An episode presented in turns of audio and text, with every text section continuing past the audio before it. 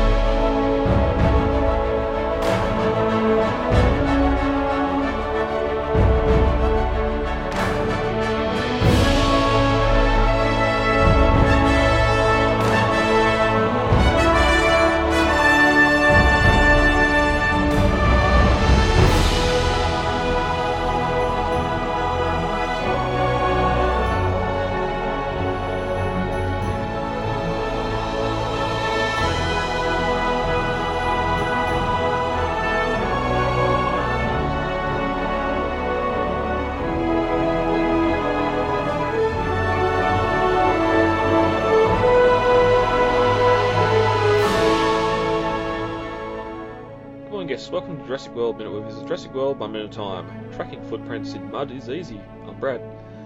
I'm Dave.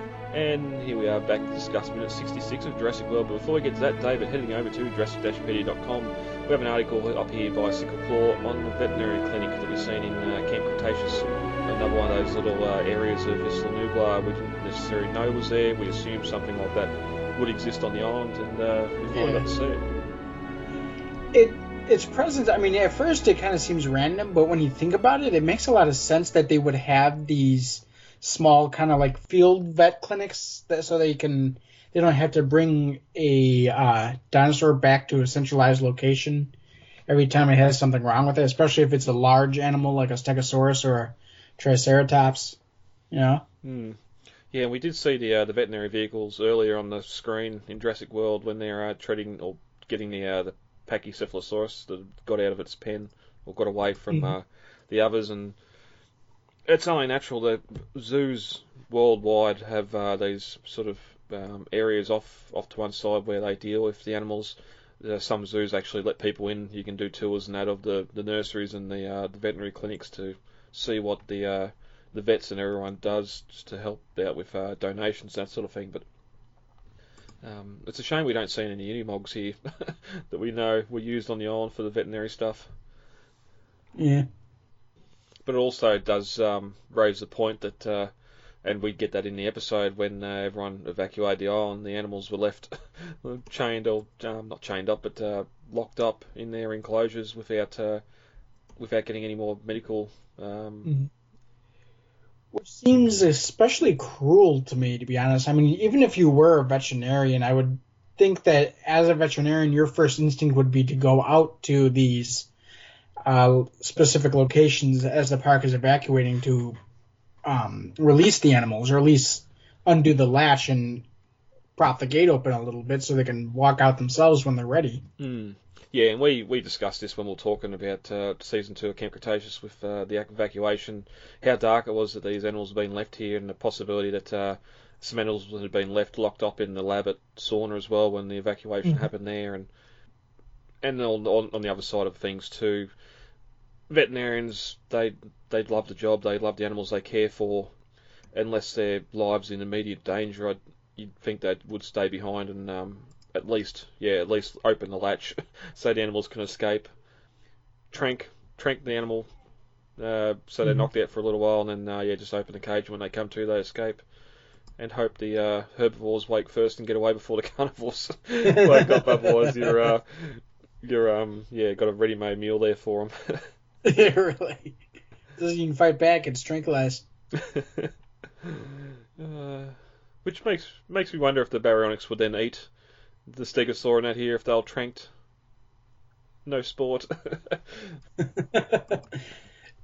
But yeah, another thing that these uh, outposts kind of reminded me of is the, um, like for example, the sauropod.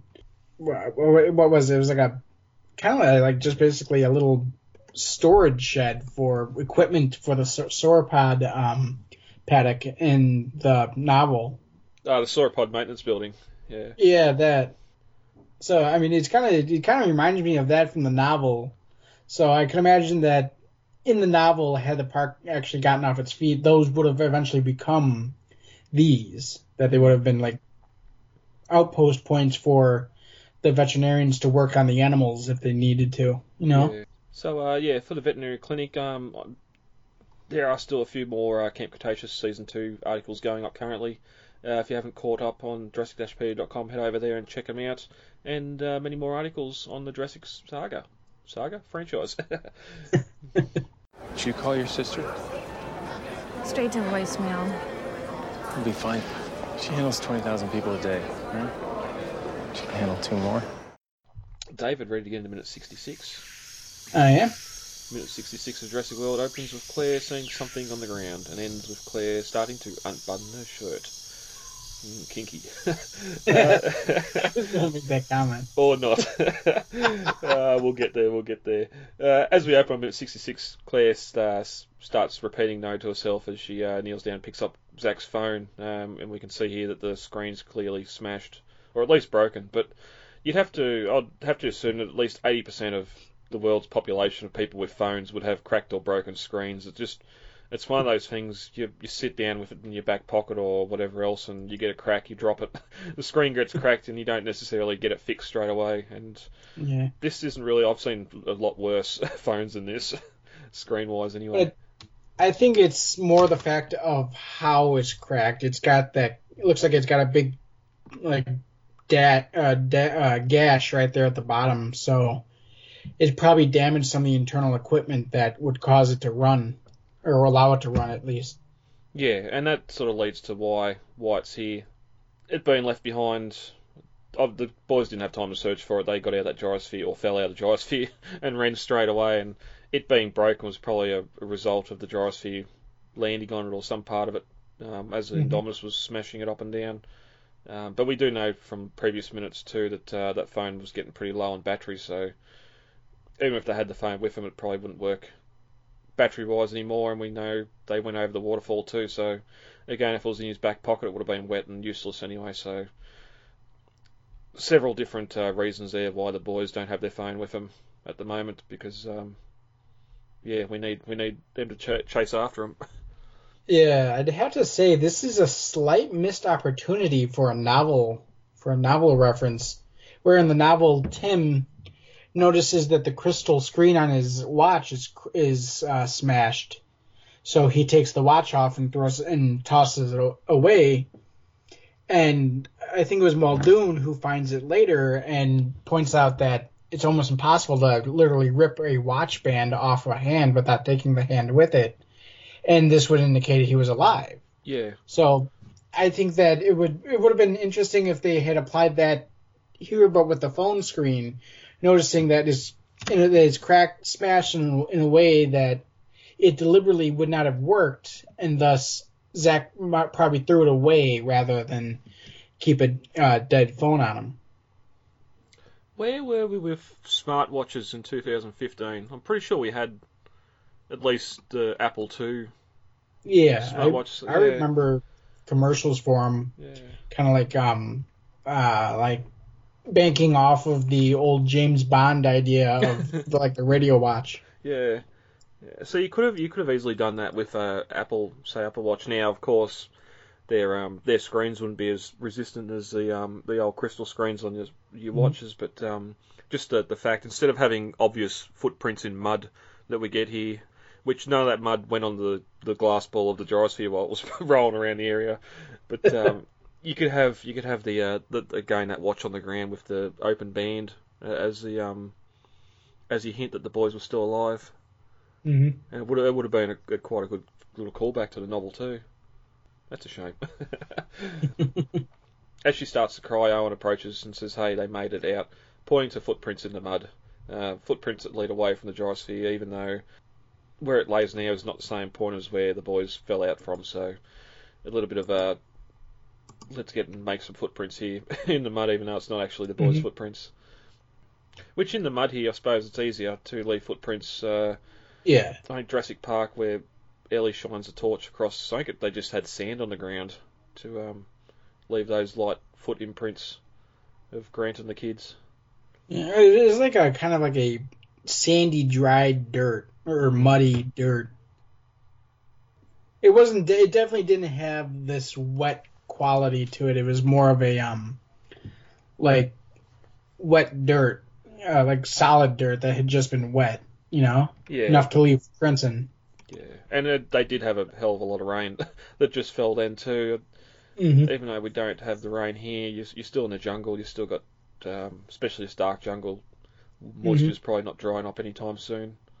Uh, especially anybody who's been in kind of like a been in a summer in the forest when it's particularly humid and just been kind of damp uh, for a while. Yeah, it doesn't exactly dry up very fast. Yeah. So yeah, you could ha- they could have it could have rained weeks ago and it'd still be this muddy. Yeah, and we did speculate earlier too when we seen the boys in the valley. You could see those low clouds on the hills as if it had mm-hmm. just rained. Um, but uh, we cut back to the waterfall one last time as Owen walks up to the edge with uh, Claire close behind, and we're going to get a line soon that he's not a tracker. But uh, I don't know how you'd be following the footprints through the grass. I don't know. Uh, I was just watching Lord of the Rings the other night, and I still don't quite understand how Aragorn tracked the two uh, Merry and Pippin across a dry, grassy field just by looking. I, I assumably at their footprints that we kind of are meant to assume are there, but we never see. Whenever I you see the scenes like that in films where someone's tracking footprints or something, I just again I come up with predator, predator vision. There's some supernatural way they're seeing thermal or something there because you, the tiny bends of blades of grass and that sort of stuff to signalise that someone's foot had been there, how how high they were, how fast they were running, how heavy they are. But um, yeah, it doesn't make a lot of sense to me. But uh, I'd, I'd assume it's more so the Indominus footprints. They're, they're tracking the Indominus where she went and presumed yeah. that the uh, boys were in front. Mm-hmm. Well, I'm sure there's a there's a visual change in her gait where you can actually tell that she's chasing something versus just walking around, you know? Mm, yeah, exactly. Um, but uh, then it's Claire who suddenly comes out with, "Oh my God, they jumped," which I don't know how you how you predict that, especially when she doesn't see what um, what she's standing beside on the ground. We'll get to in a minute, but but. Um, Owen just does his uh, best line delivery here of uh, brave kids, and that's when uh, Claire goes straight into her, uh, Amanda Kirby mode and starts t- yelling out the boys' names, but uh, Owen shushes her pretty quickly. Ben, Eric, Zach. Missus Missus Deering, that is a very bad idea. What? What's a bad idea?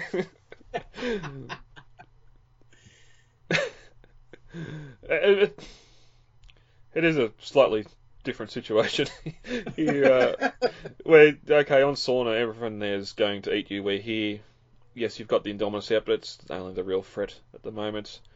But I suppose, too, you don't really know where she is, how far away she is, if uh, this tiny squeaking human's going to attract attract her back to the waterfall.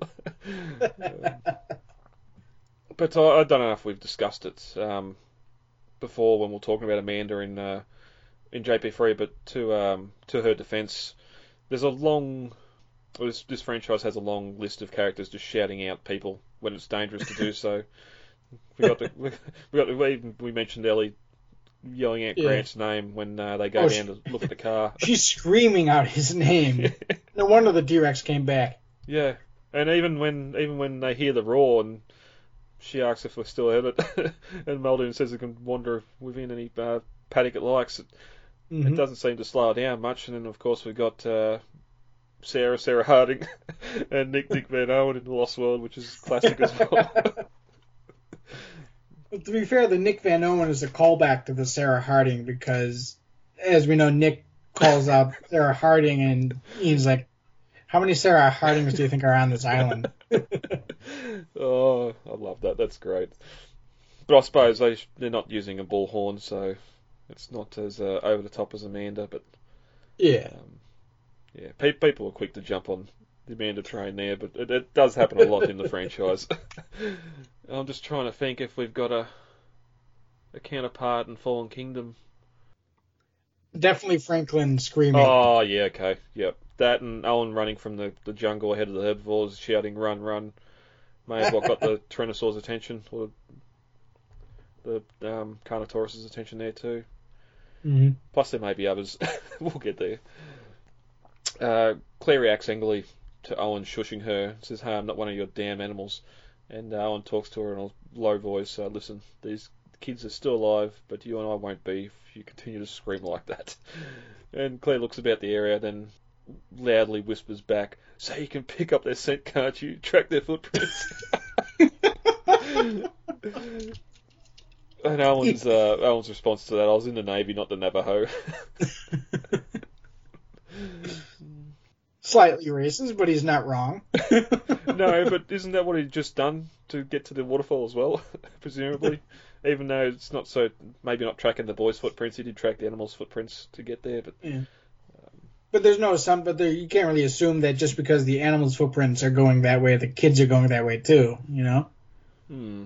Well, yeah, we'll get to that next minute because the, they leave the same direction as what the Indominus leaves, so um, not not over the waterfall, but we'll get to that in the novel comparisons. Uh, I don't think it's this minute, I think it's next minute where um, they actually climb down the, the rocks to follow the boys. Claire then asks, "What do we do?" And Owen tells her to go back. He'll find them, and um, she'll last two minutes in there, especially in those ridiculous shoes, which, true. I'll, I'll, I'll defend the running in high heels later in the movie, but yeah, walking through the jungle in high heels, I've I've seen plenty of people at uh, horse racing that on the green, on the grass, it, when it's wet and not being able to walk in heels whatsoever on grass, and this is the jungle. Not only that, but I mean, like, those heels are going to sink right into the ground. Yep. Yep. Um, and uh, as the minute ends, she starts uh, releasing her belt as Owen looks on concerned. I'll say he's not quite sure what she's doing here, but uh, we'll get to that next minute. Hmm, it was getting too spicy for the pepper. Hmm. Yes. Uh, anything else on that before getting novel, novel comparisons? No, I think we're good. All right. Uh, as Owen approaches the destroyed Gyrosaur, it's said he's carrying a powerful rifle with him, meant to, for taking down a T-Rex. And we mentioned when we talked about that Marlin uh, a couple of minutes ago that um, it's on the website as a as a T-Rex killer, being able to take down a T-Rex. Claire picks up Zach's phone and sees several missed calls on the screen, but uh, and then she slumps to the ground moaning, "No, no." So again, there in the novel, the phone's actually working, um, and she sees those missed calls, knowing that Zach was ignoring her. But uh, that's minute sixty-six. David, anything else before we get heavy for today? No, I think we're good.